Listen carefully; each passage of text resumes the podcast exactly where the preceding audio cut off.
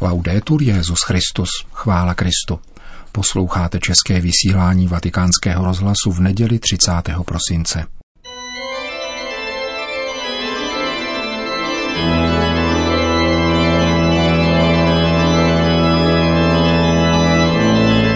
Církev a svět, náš nedělní komentář.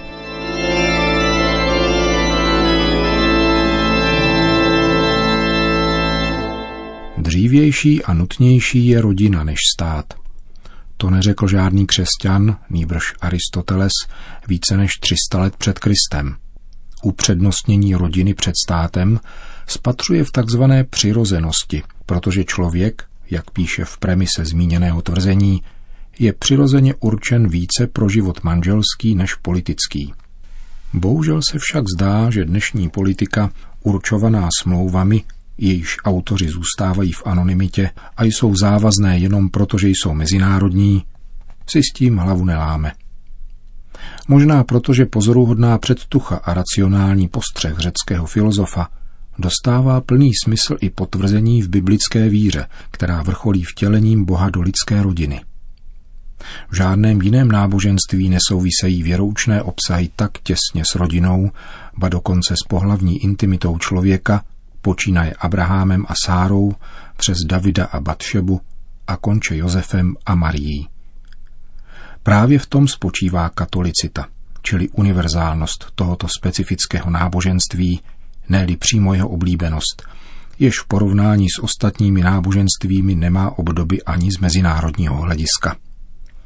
Ze stejného důvodu je však jeho ústřední pravda nevyjádřitelná slovy pouze lidskými – Již sama přitažlivost mezi pohlavími je tajemný záměr, který nemůže nemít transcendentní povahu, protože si ho lidé nestanovují, ale jeho uskutečňování dává naprosto zjevně smysl jejich životu. Je to zarážející, ale náboženské mystérium lidské existence je svěřeno důvěrnosti tělesného obcování muže a ženy. A to ve svědomí, které střeží rozum a svobodu, a bezprostředně se vztahuje k transcendentní příčině jejich existence. Již sama přitažlivost opačných pohlaví odkazuje k biblickému bohu stvořiteli, jenž stojí na počátku veškerenstva.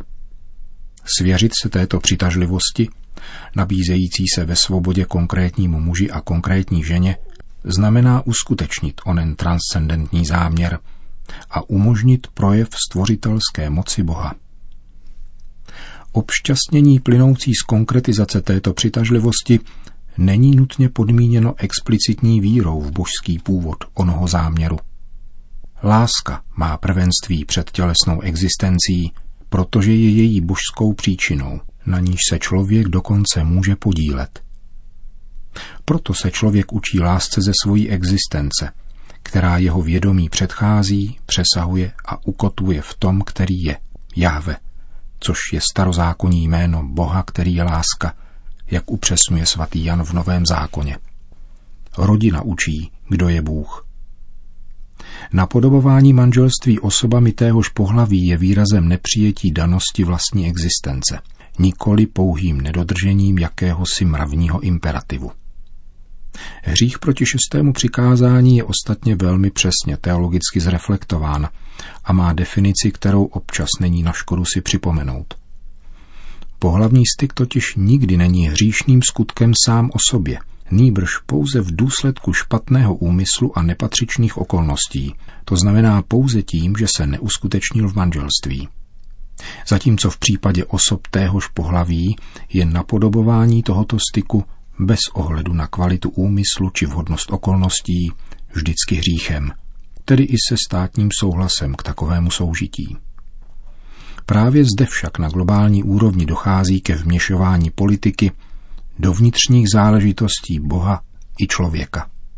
Politické projekty odhlížející od lidské přirozenosti počínaje její národnostní dimenzí a končetou intimní, usilují vlastně o její převýchovu a snaží se ji přetvořit, ba znetvořit. Ideologicky, technokraticky a biotechnologicky. Mají stále stejnou inspiraci. Pocházejí z téže dílny snah o ovládnutí lidí. Jsou to vějíčky téhož ducha, který odporuje stvořiteli ale může odporovat jenom tím, že lže. A třeba, že na počátku dějin obelhal a svedl člověka ke spolupráci na tomto odporu, čímž ovládl tento svět, byl na Golgotě poražen, jak se již nepopiratelně ukáže na jejich konci. Není bez zajímavosti, že nejdůvěrnější křesťanská modlitba, kterou Ježíš učí, vrcholí prozbou za zbavení od zlého. Tím je míněn duch, který, ač sám stvořen, chce vládnout tělesným tvorům, jež proto zároveň vábí i zneužívá. Vábí k nezávislosti, která je ďábelskou fikcí a de facto porobou lidské svobody. Pro otce lži je totiž člověk pouze užitečným idiotem, což se ukazuje stále víc v tom, jak člověk deptá a ničí sám sebe. Nechat se však tváří v tvář tomuto vývoji strhnout ke zlobě by znamenalo stát se užitečným idiotem. Opravdovou, tedy božskou reakcí, je totiž pouze soucit a slitování.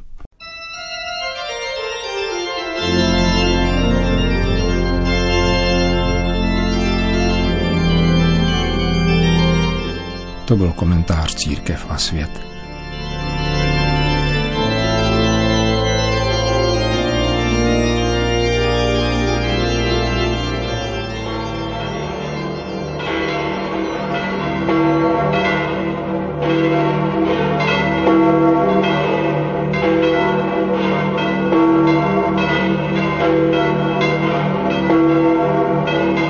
Na svatopetrském náměstí se dnes předpolednem sešlo asi 30 tisíc lidí, aby si vyslechli nedělní papežovu promluvu.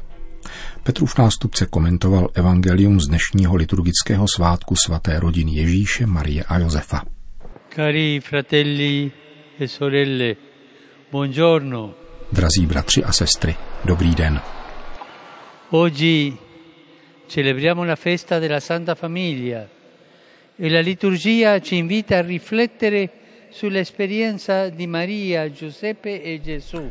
Na dnešek připadá svátek svaté rodiny a liturgie nám nabízí rozjímání o zkušenosti Marie, Josefa a Ježíše, spojených nezměrnou láskou a protchnutých obrovskou důvěrou v Boha. Dnešní evangelium líčí cestu nazarecké rodiny do Jeruzaléma na slavnost Paschy. Na zpáteční cestě si však rodiče všimnou, že 12-letý syn nejde s nimi ve skupině – po třech dnech hledání a obav jej nalezli v chrámu, jak sedí uprostřed učitelů, naslouchá jim a diskutuje s nimi. Když jej Maria a Josef spatřili, celý se zarazili. Matka se netajila s tím, že si dělala starosti a řekla, tvůj otec i já jsme tě z bolestí hledali. Úžas. Celý se zarazili. A úzkost. Z bolestí jsme tě hledali. Toto jsou dva prvky, ke kterým bych rád obrátil vaši pozornost. Úžas a úzkost. Nella famiglia di Nazareth non è mai venuto meno lo stupore, neanche in un momento drammatico come lo smarrimento di Gesù. V nazarecké rodině nikdy nechyběl úžas. Ani v dramatické chvíli, kdy se ztratil Ježíš. Je to schopnost žasnout nad postupným zjevováním Božího syna. Stejný úžas pocitovali také učitelé v chrámu, kteří žasli nad jeho chápavostí a jeho odpověďmi. Co je to úžas? Co znamená žasnout? Úžas a údiv je opakem postoje, který považuje všechno za samozřejmost. Je opakem postoje interpretujícího okolní realitu a dějiné události pouze podle vlastních kritérií. Člověk, který si tak počíná, neví, co je údiv a co je úžas – Úžas znamená otevřít se druhým, chápat důvody druhých. Tento postoj je důležitý pro ozdravení pošramocených vztahů mezi lidmi a je nezbytný také k zahojení otevřených ran v rodinném prostředí. Když je v rodinách problém, pokládáme za samozřejmé, že máme pravdu a zavíráme dveře druhým. Je však potřeba se zamyslet, co je v tom druhém dobrého a žasnout nad tím dobrým – to napomáhá ke sjednocení rodiny. Máte-li problémy v rodině, myslete na to dobré, co je v tom, s kým máte problém a obdivujte to. Pomáhá to k zahojení rodinných zranění. Druhý prvek, který bych rád z Evangelia vyzdvihnul, je úzkost. kterou zakoušeli Maria a Josef, když nemohli nalézt Ježíše. Tato úzkost vyjevuje ústřední postavení Ježíše ve svaté rodině. Pana a její ženich přijali tohoto syna, opatrovali a viděli, jak slety roste v moudrosti a milosti mezi nimi. Především však on rostl v jejich srdci a ve vztahu k němu postupně sílili jejich city a chápavost. Nazarecká rodina je svatá, protože byla soustředěna na Ježíše. Jemu patřila veškerá Marína a Josefova pozornost a péče. Úzkost, kterou zakusili v oněch třech dnech, kdy se jim Ježíš ztratil, by měla být také naší úzkostí, když jsme od něho vzdáleni, když jsme od Ježíše daleko. Měli bychom zakoušet úzkost, když si tři dny nevzpomeneme na Ježíše, nemodlíme se, nečteme evangelium a necítíme potřebu jeho přítomnosti a jeho útěšného přátelství. Nezřídka míjejí dny, kdy si nevzpomenu na Ježíše. Ale to je nepěkné, velmi nepěkné. Měli bychom vnímat úzkost, když k tomu dojde. Maria a Josef jej hledali a nalezli v chrámu, když učil. Rovněž my, a zvláště v božím domě, se můžeme setkávat s božským mistrem a přijímat jeho poselství o spáse. Ve slavení Eucharistie živě zakoušíme Krista, který k nám promlouvá, nabízí svoje slovo, osvěcuje naši cestu a dává nám svoje tělo v Eucharistii, odkud dostáváme sílu, abychom se vyrovnali s každodenními těžkostmi. Oggi torniamo a casa con queste due parole. Stupore e angoscia. Vraťme se dnes domů s těmito dvěma slovy. Úžas a úzkost. Umím žasnout, když vidím dobro u druhých a takto řešit rodinné problémy. Cítím úzkost, když jsem se vzdálil od Boha. Modleme se za všechny rodiny světa, zejména za ty, kde z různých důvodů chybí pokoj a harmonie. A svěřme je pod ochranu svaté rodiny z Nazareta.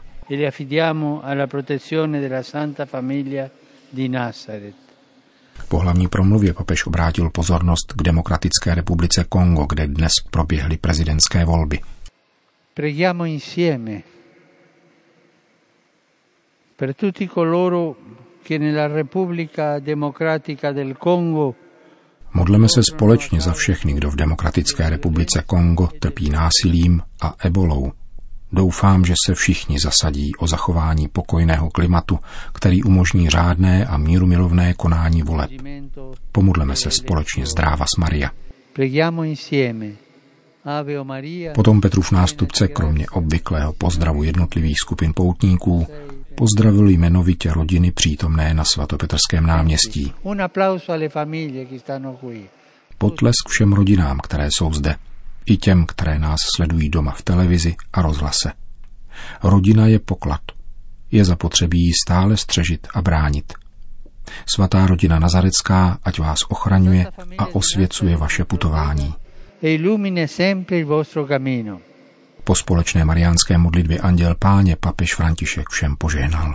Sit nomen Domini benedictum. Et nunc et usque in seculum. Aiutorium nostrum in nomine Domini. Qui celum et terram. Benedicat vos omnipotens Deus, Pater et Filius et Spiritus Sanctus. Amen. Končíme české vysílání vatikánského rozhlasu. Chvála Kristu. Laudetur Jezus Christus.